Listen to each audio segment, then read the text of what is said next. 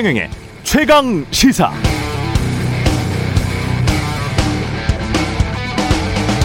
네, 어제 법원에 출두한 손준성 검사에게 출입 기자들이 한 첫 번째 질문은 고발 사주 관여 혐의 인정하시나요? 였고 손준성 검사는 영장 청구의 부당함에 대해서 판사님께 상세히 소명하겠습니다가 답변했습니다. 질문에 답한 게 아니고 자기가 하고 싶은 말만 한 셈인데요. 그리고 KBS 강병수 기자 등 기자들이 연이어서 이런 질문을 던집니다. 그런데 이 질문들에는 묵묵부답이었습니다.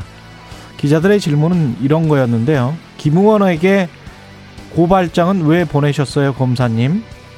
후배 검사에게 지시한 것 맞으시죠?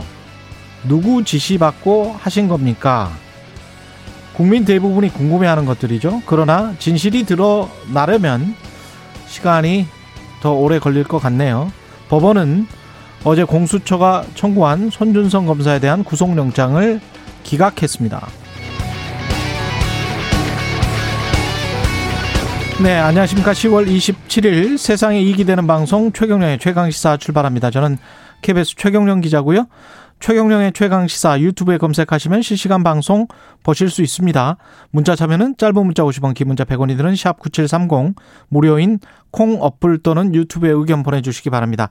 오늘 1부에서는 국민의힘 김기현 원내대표 만나보고요. 2부에서는 고발사주 의혹의 핵심 인물인 손준성 검사의 구속영장 기각 여당에서는 어떻게 보고 있는지 더불어민주당 백혜련 최고위원과 이야기 나눕니다.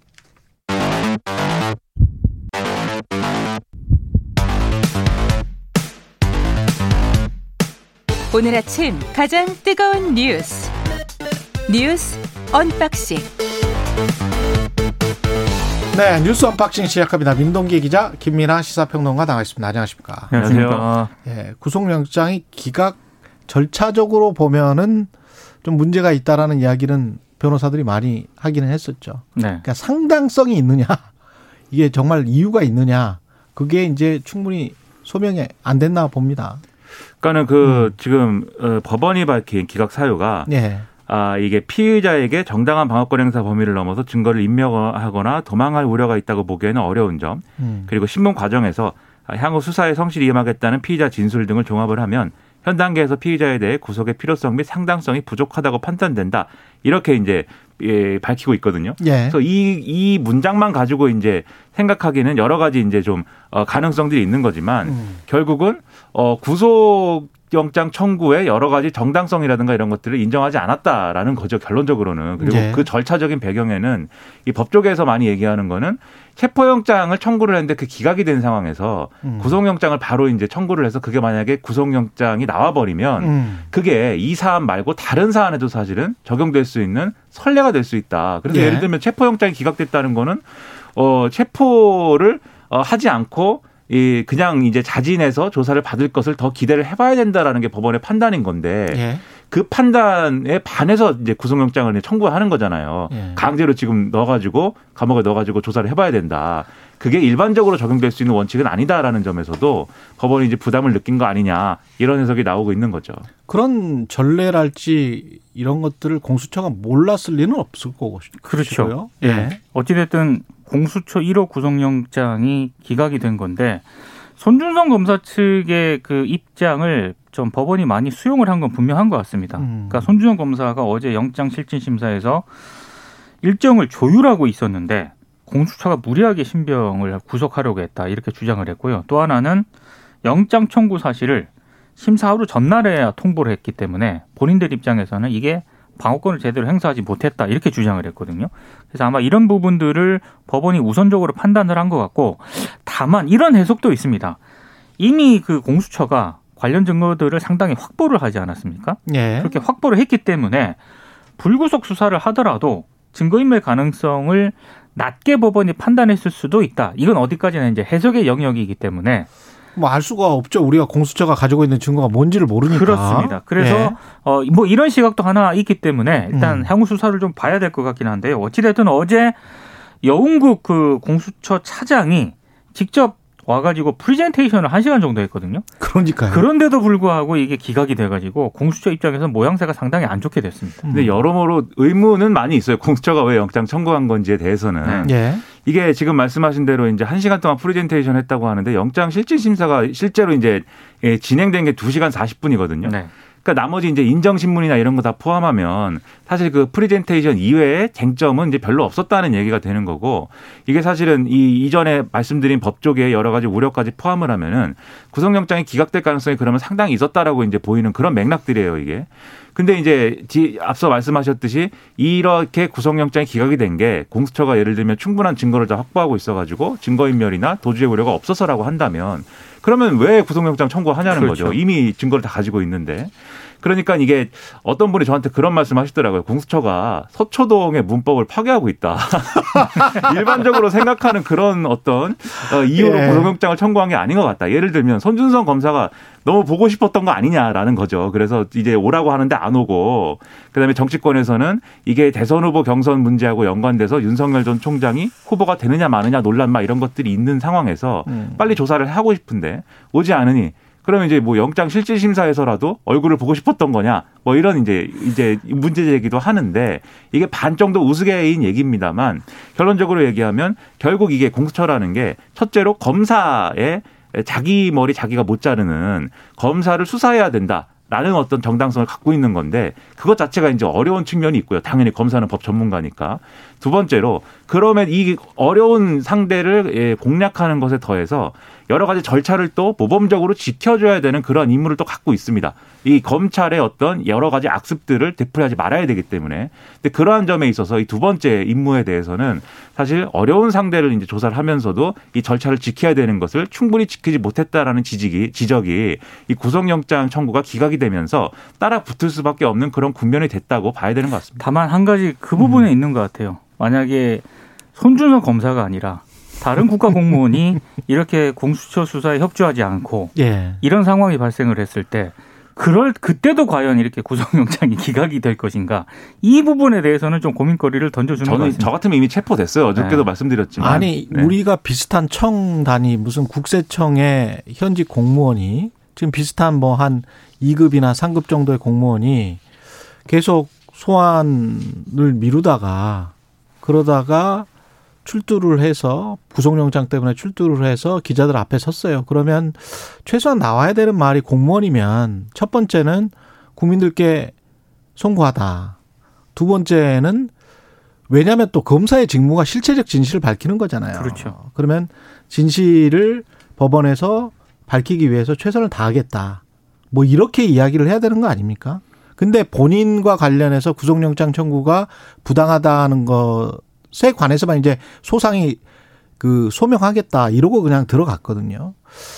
참 어떻게 보면 이 사람들이 스스로를 공무원이라고 생각하는 건지 아니면 나는 법만 빠져나가면 아무런 생각 거기에 관해서는 일, 일종의 자기들한테 세금 줘서 월급 주는 그 국민들에 대한 생각은 없는 건지 그런 생각도 좀 해요. 음. 그러니까 이게, 이게 평론, 예, 평론의 상황, 평론의 어떤 기준에서 보면 예. 대단히 부적절한 행위들을 하고 있는 거예요. 공무 그이 어, 검사가 예. 검사가 지금 말씀하신 대로 이런 여러 가지 논란이 지금 정치적인 논란까지 불거져 가지고 아니 본인의 직무가 실체적 진실을 밝히는 게 공무원으로서의 그렇죠. 본인의 직무잖아요, 그렇죠. 검사가. 네. 세상을 이렇게 어지럽게 만들고 예. 있으면 당연히 이제 공무원으로서 음. 이 수사에 최대한 협조를 빨리빨리 해서 이 논란을 종결지을 수 있도록 해줘야지. 그렇죠. 그걸 오히려 이렇게 방해하고 있다. 그래서 평론의 영역에서는 부적절하다라고 얘기를 할 수 있는데 그런데 법적 기준에서는요. 제가 변호사도 아니지만 그렇죠. 법적 기준에서는 그것도 사실 방어권 행사에 또 포함되는 대목이란 말이죠. 그렇습니다. 그래서 이 대목에서 공수처가 어려운 부분이 있는 건데 참 국민들은 그런데 왜 검사들만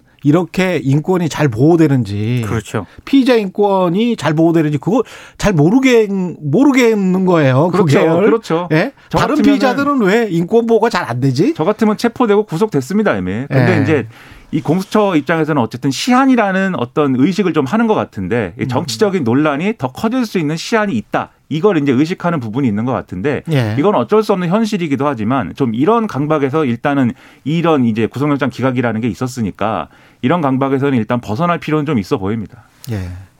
가재는 혹시 개편이 아닌지 모르, 모르겠다는 그런 생각도 들고 공수처가 의심받지 않으려면 제대로 수사해야 될 것 같고요. 예. 노태우 전 대통령은 사망했습니다. 10년 동안 투병 생활을 이어왔고요. 어제 뭐 많은 소식들이 전해졌기 때문에 논란이 되고 있는 부분만 간단히 언급을 하겠습니다. 국립묘지에 과연 어, 어, 안장할 수 있느냐 음. 이걸 두고 논란이 좀 제기가 되고 있는데요. 일단 법률을 보면은요 내란죄를 지은 사람은 국립묘지 안장 대상에서 제외가 됩니다. 근데 노태우 씨 같은 경우는 이미 내란죄로 형을 선고를 받았기 때문에 현 충원이잖아요. 그렇습니다. 현 충원. 예. 예. 근데 복역 중에 김영삼 전 대통령이 특별 사면을 해- 해줬거든요. 근데 문제는 특별 사면 대상자 같은 경우에는 국립현충원 안장 자격에 대해서 별도 규정이 없습니다. 이러다 보니까 이제 규정이 없다 보니 해석의 영역을 두고 일단 논란이 좀 제기가 되고 있고요. 일단 보훈처 입장은 내란죄 유죄 선고 뒤에 사면을 받긴 했지만 그렇다고 내란죄가 사라지는 것은 아니기 때문에 국립묘지법상으로 안장 대상이 아니다라는 입장을 밝히고는 있습니다만 이건 어디까지나 이제 해석의 어떤 그런 영역이고요. 실제로 50 비리 수사로 뇌물죄가 확정이 됐던 안현태 전 경호실장 있지 않습니까? 이명박 정부 보훈처는 또 이게 또 사면을 저기 안장을 했습니다 여기에 그러다 보니까 이게 해석을 두고 과연 이런저런 좀 논란이 제기가 되는 그런 상황입니다. 그러다 보니까 국회 운영위에서도 유영민 대통령 비서실장이 나와서 지금 말씀하신 대로의 그런 법적인 어떤 여러 가지 절차에 대해 설명을 하면서 이게 국가장이 가능하다. 이건 이제 장례를 어떻게 치르냐도 이제 쟁점이니까 국가장도 가능한데 이제 어떤 절차가 필요하다. 즉 사회적으로 어떤 합의가 이루어진다든지 이런 수준도 같이 평가를 해가지고 장례 방식이라든지 그리고 지금 말씀하신 현충원 안장이라든지 이런 문제를 이제 같이 고려해야 된다라고 설명을 하고 있는데요. 그건 이제 법적인 부분의 대목이고 저는 이제 국민들의 입장에서 볼 때는 아직도 이제 당시에 이제 5.18 민주항쟁 당시에 이제 아픈 기억을 가지고 있는 분들이 아직도 남아 있고 그리고 그 당시에 이제 역사적 과오라는 거에 대해서는 이제 씻을, 씻을 수가 없는 어떤 그러한 오점이기 때문에 쿠데타 참여 세력이죠. 그렇죠. 예. 거기다가 이제 내란죄를 저지른 이제 인물이기 때문에 특별 사면 여부 뭐 이런 것과 관계없이 현충원에 안장하거나 국가적으로 기념하는 거에 대해서는 저는 이제 반대 입장을 갖고 있습니다. 그래서 그렇게 해서는 안 된다라고 생각을 하는데 다만 이런 부분은 있어요. 이제 노태우 씨에 대해서 여러모로 전두환 씨와는 좀 다른 부분도 있다. 이런 얘기를 하는 이제 분들도 있습니다. 그 점에 있어서는 예를 들면은 전두환 씨는 아직도 사과도 안 하고 반성도 안 하고 아무런 어떤 어떤 그, 그 당시의 역사적 과오에 대해서 설- 설명하고 있지 않는데 음. 노태우 씨는 본인은 이제 스스로 서- 사과한 적은 없지만 그 아들이 예를 들면 가서 이제 어떤 사죄의 퍼포먼스를 한다든지 그리고 유언을 통해서 유언이 공개가 됐는데 역사적 과오에 대해서는 좀 용서해 달라는 메시지를 남겼다든지 그런 점들은 사회적으로 평가할 대목이다라고 얘기하는 분들도 있어요. 그래서 이 대목은 이제 좀 합의를 거쳐야 되는 부분이라고 생각을 하는데 저는 그럼에도 불구하고 지금 이 시점에서 그리고 지금 상황에서 아직도 이제 피해자들이 남아 있고 그런 아픔이 남아 있는데 이렇게 현충원 안장이나 이제 국가장을 치르거나 이런 방식으로 이제 이분의 어떤 어, 애도를 하는 것은 저는 우리 사회가 아직은 받아들일 수 없는 부분이다라고 생각을 합니다. 예. 자세한 이야기는 잠시 후에 뉴스 탐구 생활에서 김준일 대표와 좀 더 나눠보기로 하고요. 문재인 대통령과 이재명 후보는 회동을 했고 어떤 이야기가 오갔는지는 궁금합니다만 다 공개는 안 됐고요. 그러니까 예. 상춘제에서 한 50분 정도 대화를 나누는데요. 좀 일반적인 얘기를 좀 나눴고요. 다만 좀 주목할 부분은 이재명 후보가 2017년 민주당 대선 경선 때 예. 본인이 모질게 한 부분에 있었던 것에 대해서는 사과를 한다. 사과한다. 이 말씀을 꼭 드리고 싶었다. 이렇게 얘기를 한 점이 좀 주목이 됐습니다. 그러니까 대통령 뭐라 그랬습니까? 아, 이제 1위 후보가 되니까 그 심정을 아시겠죠라고 이제 얘기를 했거든요. 근데 사실 그때 굉장히 모지게 한 건 예, 맞습니다. 그렇죠. 예, 예. 약간 약간 뒤끝이 느껴지는 듯한 그런 네, 대답도 대답이네요. 약간. 네, 약간 그런 게 있네요. 되게 재밌는 게 예. 그 이철희 청와대 정무수석이 면담에 배석을 했거든요. 음. 대장동에 대자도 안 나왔다. 예. 그리고 선거운동으로 해석될 수 있는 얘기는 안 하는 것으로 양해를 구했다. 음. 이런 얘기를 굉장히 강조를 했는데 그럼에도 불구하고 뭐 윤석열 전 총장 같은 경우에는 문재명의 잘못된 만남이다. 이렇게 페이스북에 또 썼고요. 예. 홍준표 의원 같은 경우에는 두 사람이 만난 장소가 상춘제지 않습니까? 예. 여기가 녹음이 안 된다. 아. 녹음을 안 하는 장소다. 예. 혹시 뭔가 거래를 했을 텐데 뭐 이렇게 또 주장을 하기도 해서 와, 또 디테일이 강하네요. 모든 녹음이 안 된다? 네, 모든 상황을 이렇게 네. 좀 드라마적으로 해석하고 얘기하는 그런 재능이 네. 있습니다. 홍준표 의원이. 네. 근데 여기서 이제 이 만남에서 좀 주목한 게 이재명 후보는 계속해서 이제 이 자신은 어떤 문재인 정부의 일원이었고 이 문재인 정권이 이제 했던 여러 가지 일들의 계승자이다라는 것을 강조를 하고 문재인 대통령은 문재인 정권에서 완결하지 못한 것들에 대한 어떤 당부 그런 것들을 해요. 그게 이제 아까 말씀하신 이제 디지털 전환 뭐 4차 산업 혁명의 어떤 그런 과정이라든지 그리고 이제 기후 위기 대응이라든지 특히 음. 기후 위기 대응 같은 거는 이 정부가 미흡했다라는 평가를 받는 대표적인 이제 그렇죠. 대목인 거잖아요. 예. 그래서 이재명 이- 비유하자면 이재명 1.0이라는 정권은 문재인 2.0이기도 하다라는 것을 이제 요런 상을 만들고 유권자들에게 이러한 것들을 정권 재창출이라는 이런 틀로 설명할 수 있게 만드는 그러한 징검다리를 놓는 이제 시도를 한 것인데 결론적으로 이게 이제 대선에서 이재명 후보에게 득이 되느냐 실이 되느냐 이런 것들을 아마 면밀히 판단을 좀 해야 되겠죠. 예. 그리고 대장동 관련해서는 또 재밌는 뉴스가 김만배와 곽상도의 통화 내용이 2015년 6월에 통화 내용이 있었나 보네요. 이거를 바탕으로요. 예. 당시 곽상도 의원과 김만배 씨의 통화 내용을 토대로 검찰이 아들 곽병채 씨 계좌에 대한 추징 보전을 지난 5일에 청구를 했습니다. 아. 이 추징 보전은 이제 범죄로 얻은 것으로 의심되는 수익을 형이 확정되기 전에는 임의로 처분할 수 없도록 하는 그런 절차인데 예. 어, 검찰이 저 당시 이제 곽상도 의원에게 김만배 씨가 전화를 해가지고요 예. 대장동 개발 사업 인허가 등의 편의를 봐주면 아들에게 월급을 주고 추후 이익금을 나눠주겠다 이런 취지의 제안을 했고 곽상도 의원은 이걸 받아들여가지고 음. 아, 아들 곽병채 씨를 화천대유에 입사시켰다는 게 검찰의 판단입니다. 이건 검찰이 이렇게 판단을 했다는 거고요. 다만 이거를 바탕으로 어, 그 추징 보존을 신청을 하지 않았습니까 법원에? 예. 그러니까 법원이 이걸 결정을 해서 받아들인 거거든요 청구를. 그렇죠. 그러니까 일정 부분 법원도 이걸 상당히 좀 검찰의 판단에 신뢰가 간다 이런 점을 좀 어느 정도 인정을 한 것으로 해석이 되고 그럼 통화 있습니다. 녹취록이 있다는 이야기네요. 저는 그렇게 보고 있습니다. 예. 일단 이제 증거가 뭐냐는 또 추가로 이제 이후의 수사 과정이나 그렇죠. 이런 데서 봐야 되겠지만 예. 이런 부분이 분명히 있는 거예요. 법원이 볼 때도 이것은 의심이 된다. 의심이 어. 되는데 이게 50억을 이제 예를 들면 가지고 있다든지 뭐 남은 돈을 가지고 있다든지 할 때 이후에 만약에 이러한 뇌물이나 대가성이나 이런 것들이 인정이 되면 추징을 할 거잖아요. 재판에서 재판 결과로서. 예. 근데 그때 추징을 할 때 이 돈이 없는 상태이면 그럼 안 되는 거지 않습니까? 그렇기 때문에 그러한 결론이 나올 가능성이 있기 때문에 일단 이 돈은 추징 보전을 해, 해놔야 된다. 이게 법원 결정인 거거든요. 예. 그래서 완전히 이게 어, 그러한 죄가 우리 법원이 볼 때 확인됐다라고 말할 수 있는 것은 아니지만 음. 그래도 상당한 의심이 되기 때문에 이 결정을 한 것이기 때문에 굉장히 주목이 되는 겁니다. 다만 곽상도 의원 측의 해명이 있는데요. 예. 본인은 그때 법률구조공단 이사장으로 재직 중이었다. 음. 그래서 대장동 사업 인허가는 직무와 전혀 무관한 사안이다라고 반박을 했고 본인이 할 수 있는 일이 아님에도 이익금을 나눠주겠다는 것 말 자체가 말이 안 된다 이렇게 반박을 했습니다.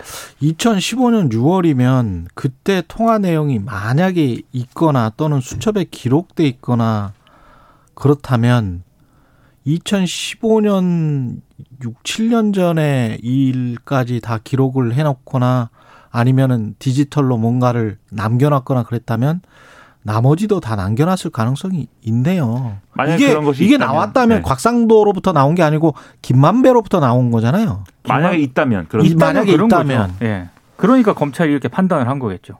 그 전혀 다른 지금 근데 가능, 엄청난 증거들이 나올 수도 있겠는데. 가능성은 여러 가지 남겨둬야 될 것 같아요. 일단 김만배 씨가 진술을 했을 가능성도 있고요. 예. 지금 말씀하신 것처럼 디지털 어떤 증거를 검찰이 확보했을 가능성도 근데 있고 진술을 했는데 2015년 6월이었다는 걸 어떻게 기억하지? 또는 또는 김만배 씨와의 대화 내용 등등을 예. 누군가 다른 사람이 이 김만배 씨가 다른 사람에게 얘기한 것을 음. 누군가 이제 녹취해서 검찰에 음. 제출했을 수도 있고 수도 있고요. 그 사람은 예를 들면 정영학 씨라든가 네. 음. 뭐 정민영 변호사라든가 이런 사람들일 수도 있어서 주로 또 녹취록은 다른 그쪽이 사람이 또 그 비슷한 진술을 했다면 네. 두 사람 이상이 했으니까 그리고 이제 그렇게 계속 해서 조사를 하고 있거든요. 예. 검찰이 그 불러가지고. 자술서나 녹취록에 김만배 씨가 이런 얘기를 했, 더라 음. 이런 게 이제 나와 있는 것이 근거일 수도 있어서 지켜볼 대목입니다. 예 재밌습니다. 뉴스 unboxing 민동기 기자 김민아 평론가였습니다. 고맙습니다. 고맙습니다. 고맙습니다. KBS 1라디오 최경영의 최강시사 듣고 계신 지금 시각은 7시 39분입니다.